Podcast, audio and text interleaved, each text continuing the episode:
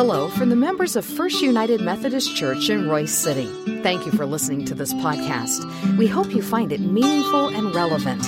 You're invited to join us for worship anytime, and you can learn more about our worship options, location, and small group opportunities by visiting our website, fumcroysecity.org. Today, we hear from our pastor, Reverend Chris Everson. May God bless you as you listen to His word proclaimed. We are week three of our Lenten series, uh, Jesus Shape Life. And, and I hope that you are able to take the uh, spiritual practices that, that I've been putting in the bulletins and putting online to, to give those a try. I, I, I looked over uh, Psalm 119, that was one of the spiritual disciplines from last week, and was just reflecting on how some of those reflect on our heart and, and reflect on the the law that, that God has given us and how we are able to to continue to grow and, and, and take that courage that God has given us to to walk in, in his way. And, and I pray that as we continue to move into this season of Lent, that, that we do grow in courage. And we are encouraged to live as Jesus' disciples. So we prepare to hear God's word today, would you please go to, go to God in prayer with me? Let us pray.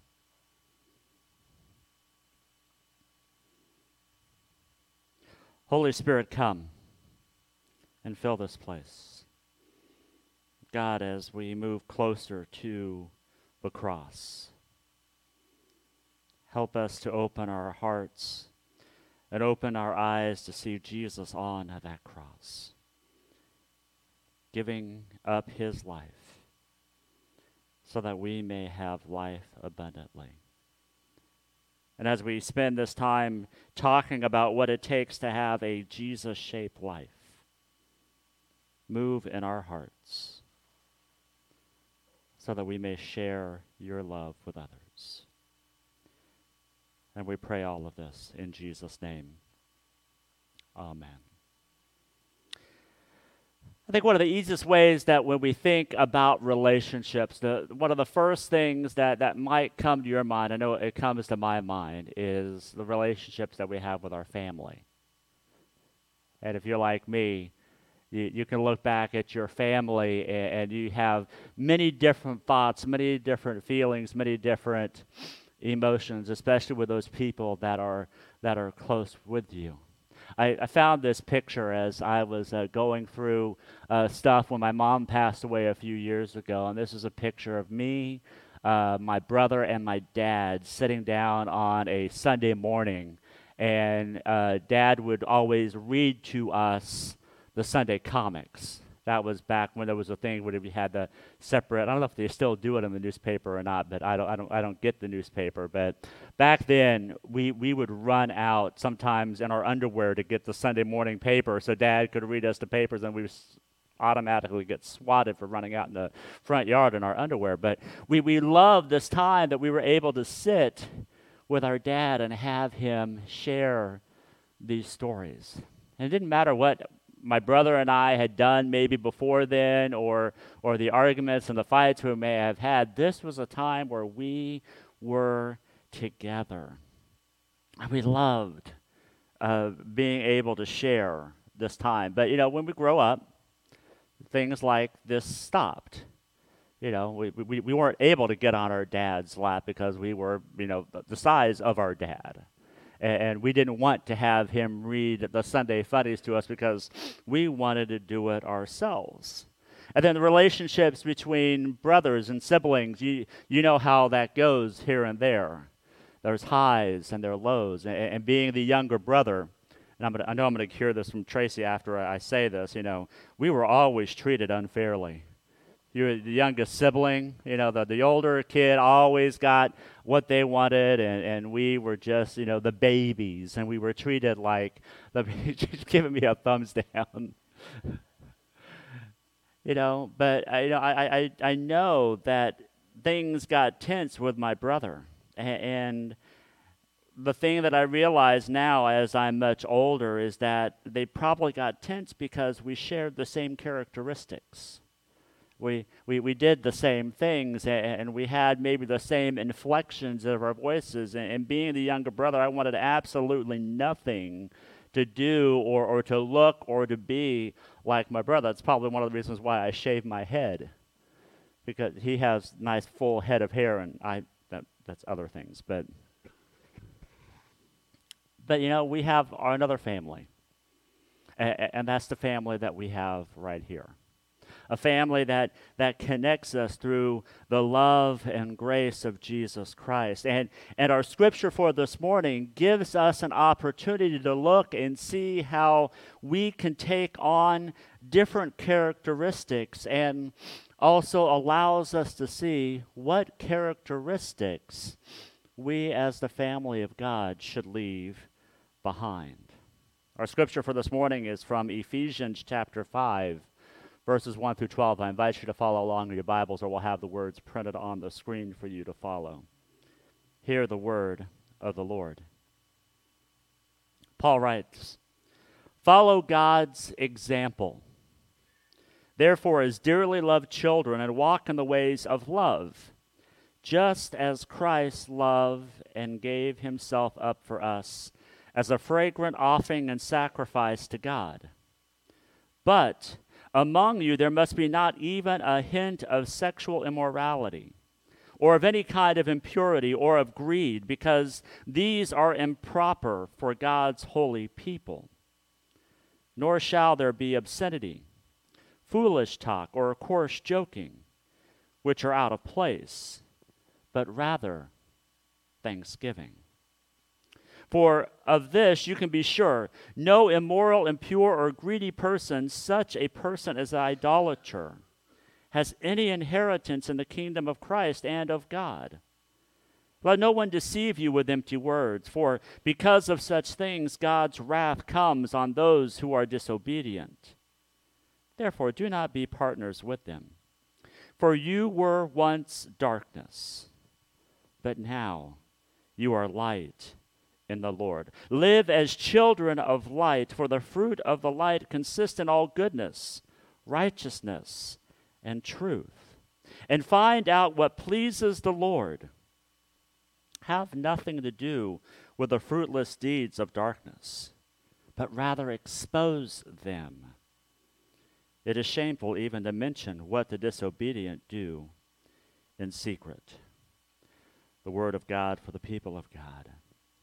Thanks be to God. Now, this is a, a, a good lesson, and, and, there's a lot of good things in there, but, it, but it's also a harsh lesson. It, it, it's a good lesson because it gives us a picture of, of what, we are, we, what we are striving to become, but it's a hard lesson because if you are like me, when I read through what the list and the litany of things that we shouldn't do, I, I say, ouch. Because there are times I feel myself doing some of those things. But as we move through this Lenten series, and, and as we move towards Easter, the goal of what we are to, trying to develop is a Jesus shaped life. We, we are trying to, to take on some of, of Jesus' traits so that when people look at us, they see Jesus Christ. And, and I think that if you can identify one particular trait that would describe who Jesus is, that trait is a trait that we heard in Ephesians 5, verses 1 and 2, is that Jesus is love. That Christ loved. And because Christ loved, we then are called to do likewise. Stop. That's it. Right there. Because Christ loved, we, his followers, who, who are desiring to have a, a Jesus shaped life, we are also called to love. Jesus gives us a, a model or, or a way to do that. We, we heard the praise team sing about it earlier today, but that model comes from Mark chapter 12, verses 29 through 31. You may know this as the greatest commandment. where, where Jesus is teaching his disciples and us, and he says that the most important one, the most important commandment is this Hear, O Israel, the Lord our God, the Lord is one.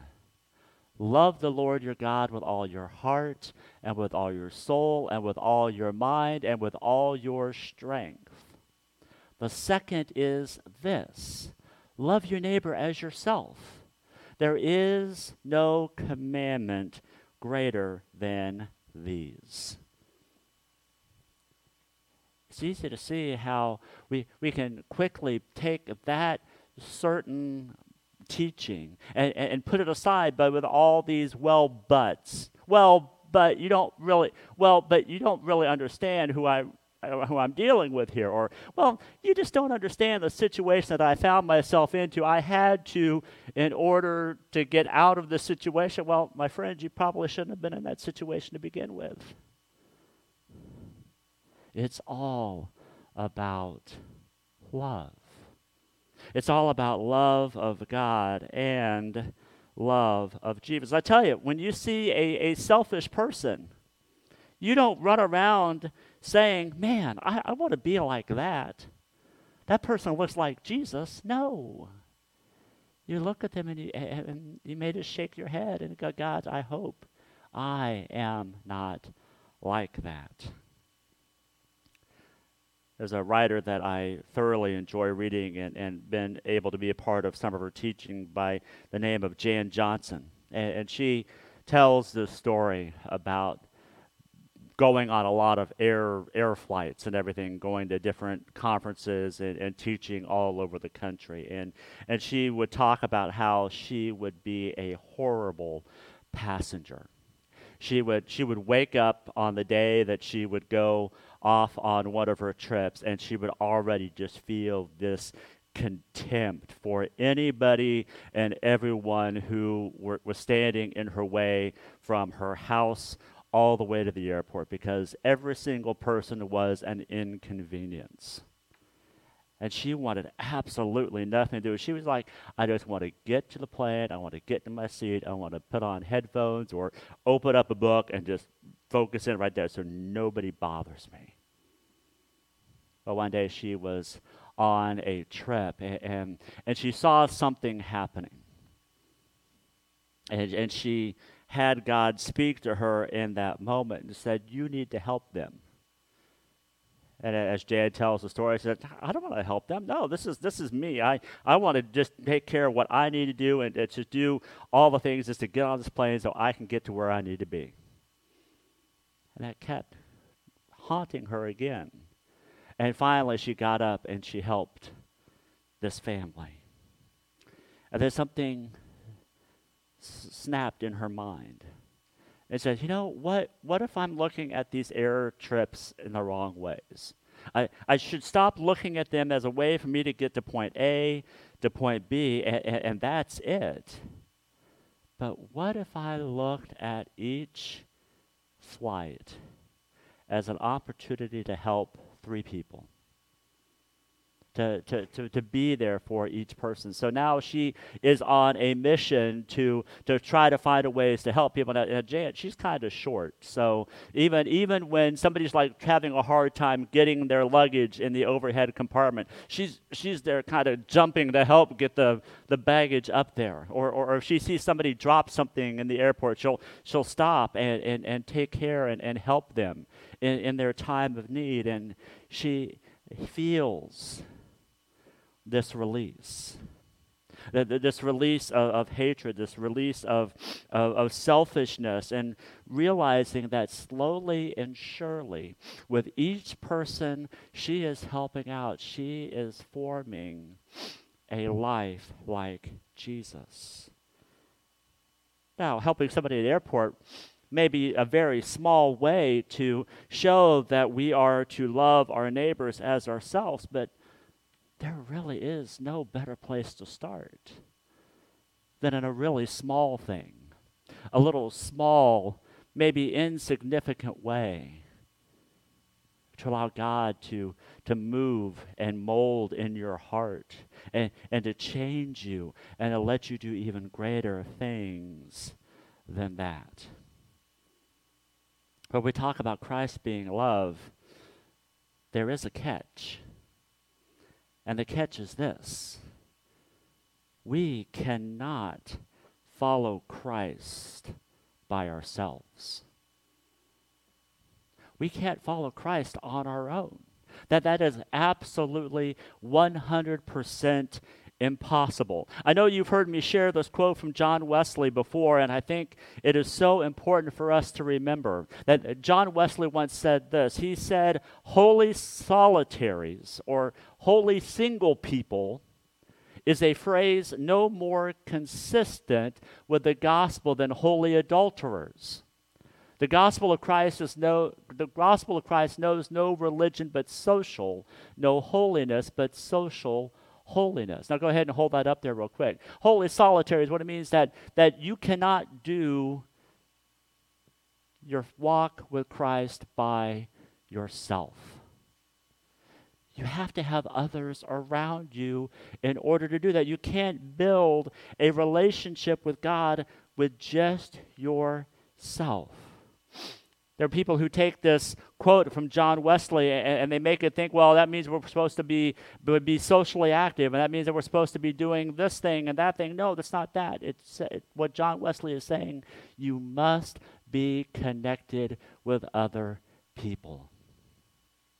That's why John Wesley started this ministry of, of, bands and, and class meetings. He knew even way back then in England, people were, were scattered, people were separated, but he knew that if he got people together, to help grow in each other's faith, to, to challenge, to love, to share with one another, then people would grow in Christ likeness and then share that Christ likeness with others.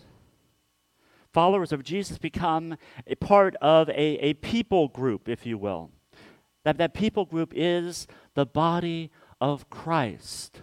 There, there are some people who like to use the terms that we are all, all, all, all of the body of Christ, or we are all children of God, and that's not true. We are only children of God when we come to accept Jesus Christ as our Lord and Savior. That doesn't mean that not uh, that everybody isn't special or that everybody has a connection with God. No, because we are all created by God and we share that same spiritual DNA, but we share with our brothers and sisters in Christ because we are reminded, as in John 1 12, that we are adopted as children of our Heavenly Father. Such a beautiful picture to, to know that, that God takes a look at even me and says, I accept you. I want you. I want desire you to be a part of my family. And I will give you the opportunity so that you may grow in the likeness of Jesus with this family sharing of the, of the same DNA, it reminds me of the baptismal covenant that, that, that we partake in when, when we are baptized, either as infants or adults. And I'm excited in the beginning of May, we're going to have uh, a couple of baptisms out here on our lawn, like we did a few years ago, a couple of confirmands and a youth that, that are wanting to be baptized. We're, we're going to be sharing around them together and hearing these words and how important it is to remind one another that we confess Jesus Christ as our Savior. We put our whole trust in His grace and we promise to serve him as our Lord in union with the church which Christ has opened to people of all ages, to all nations, and to all races. See, it's a reminder that we do this together. We, we grow as disciples of Jesus Christ together. I don't care how old you are, or I don't care how young you are. Together we become the body of Christ. That's why I'm kind of excited, even though I, well, technically, as the pastor of this church, I am a member of the United Methodist Women, but I'm excited for the event that's happening here at 12:30 today. The, the United Methodist Women have, have decided that they wanted to do an intergenerational event to, to allow women, uh, the, the, the, the, the, the mature women of our congregation and the, the young grand. I knew I was going to get a laugh from Ruth whenever I said that. The, the, the, the, the older women of our congregation and, and the young ones that'll, that'll gather together to, to, to share in their faith and to hear and, and to share stories with one another, knowing that, that we are in partnership together. It was one of the things I loved about uh, Jam uh, whenever I first got here, seeing the different age groups that would gather here on Wednesday nights. The kids that were participating in Jam and the adults that were helping with Jam. To see the activity and work of the church that is together, knowing that we are together, growing as disciples of Jesus Christ. That's why I give thanks for the partnership that we have with Meeks Chapel and Fame Mission AME Church on Wednesday nights. Last Wednesday night, uh, Pastor James Gilbert, who has preached here a couple of times, he gave a just I thought a just amazing lesson on on self control. And, and through his lesson, we were able to grow together, knowing that our task and our goal was the same to become more like Jesus and to share Jesus' love with others. But, but when we understand that God's love is for us, it, it leads us to another area, more of a tricky area. And that tricky area comes as we dive further into our scripture from Ephesians 5, verses 1 through 12. It, it reminds us that we must let other things go. We, we must put other things aside and, and get rid of them so that they are not a part of our lives ever again. Now, now the first list that, that Paul gives us, I think we can agree with.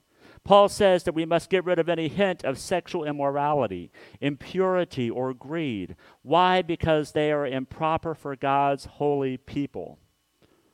I think if I were to do a, a poll here in the sanctuary, say, okay, how many people think that we should hold on to sexual immorality, into improper thoughts or impurity or, or greed? How many of all is in favor of, of making sure that we have that as a part of our lives? No, nobody would raise their hands because we know we are to flee from these things. These are things that I believe block God's love for us and block God's love for others. It's not that God doesn't want his love to be poured upon us, but it's because because we're holding up sexual immorality, because we're holding up impurity or greed, we are saying, God, I have it all under control myself. I don't need your help. I can take care of this by who I am. So I don't need your love.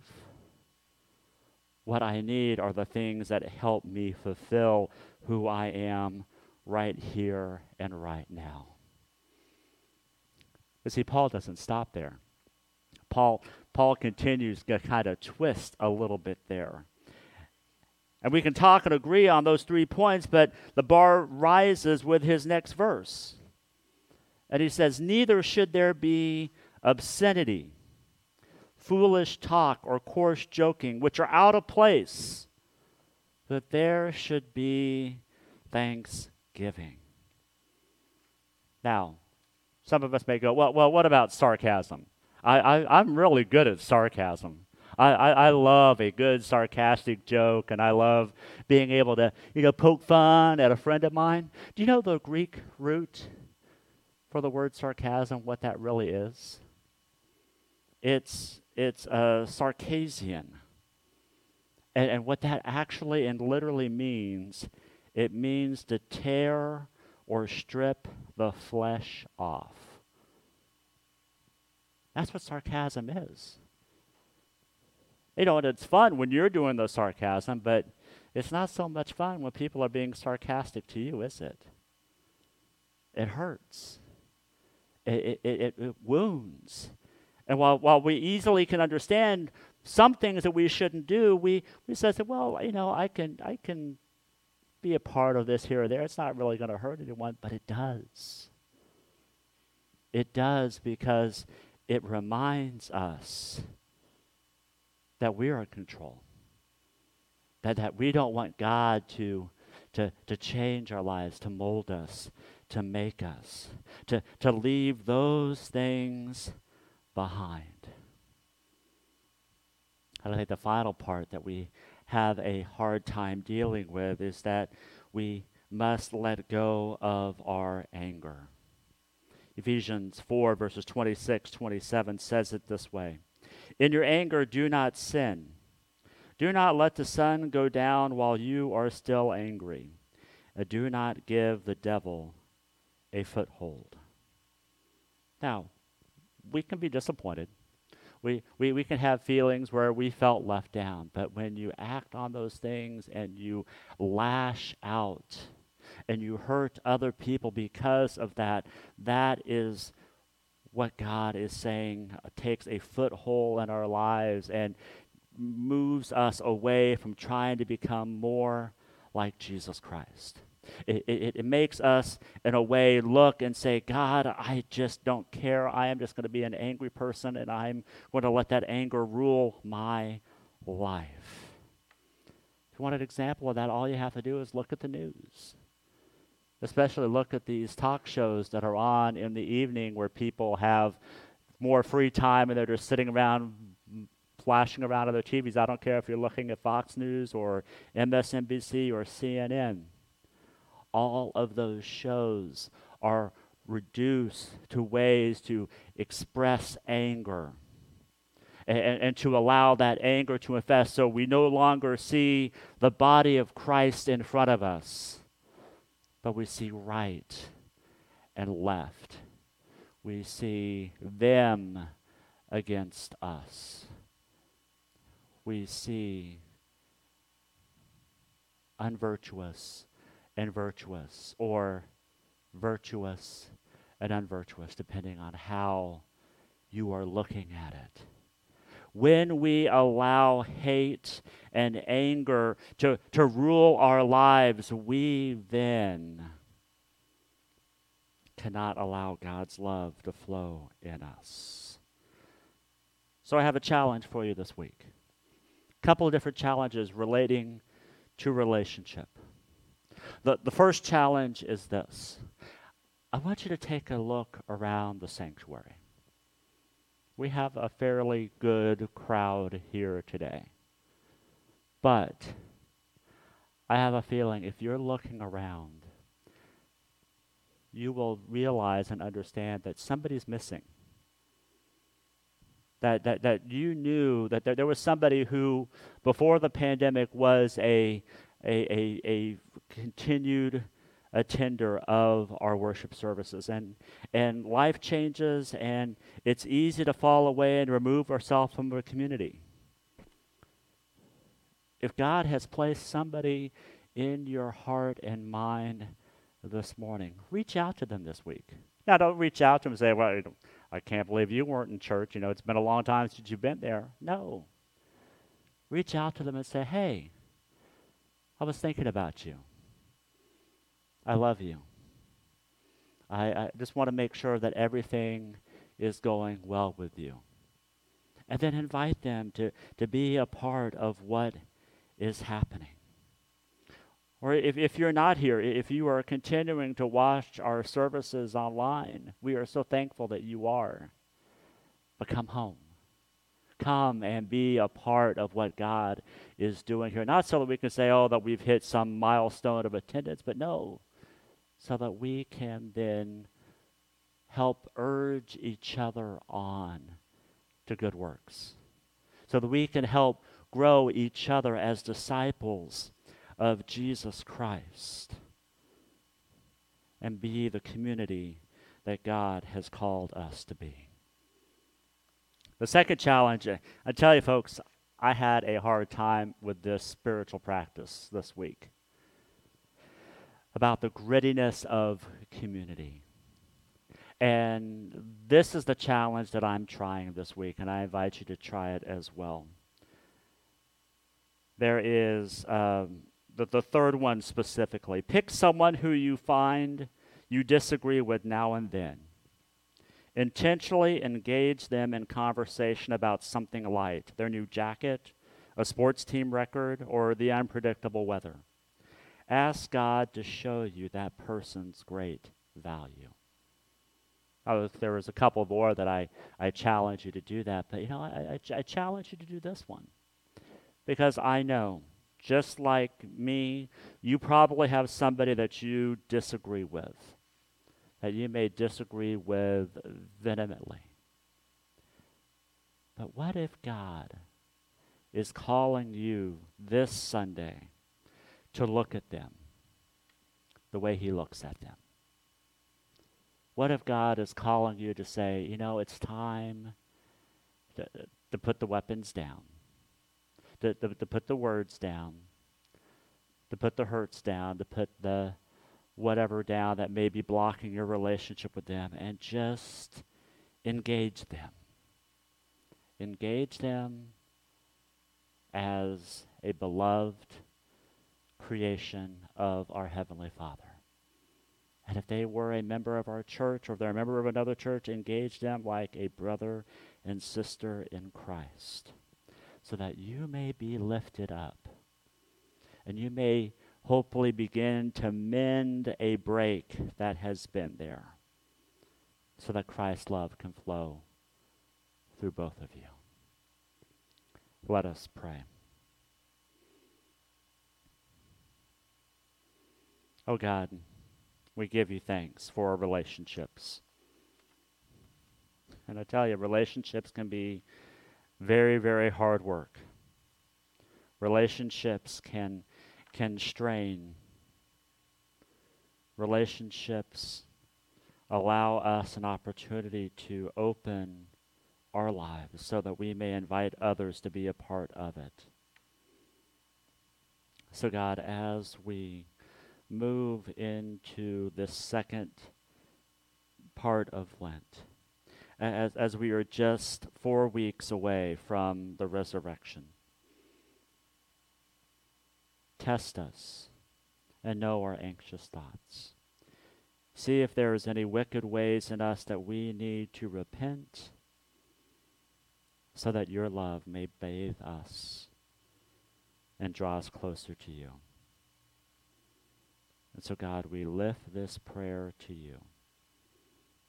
In the name of the Father, and of the Son, and of the Holy Spirit. Amen.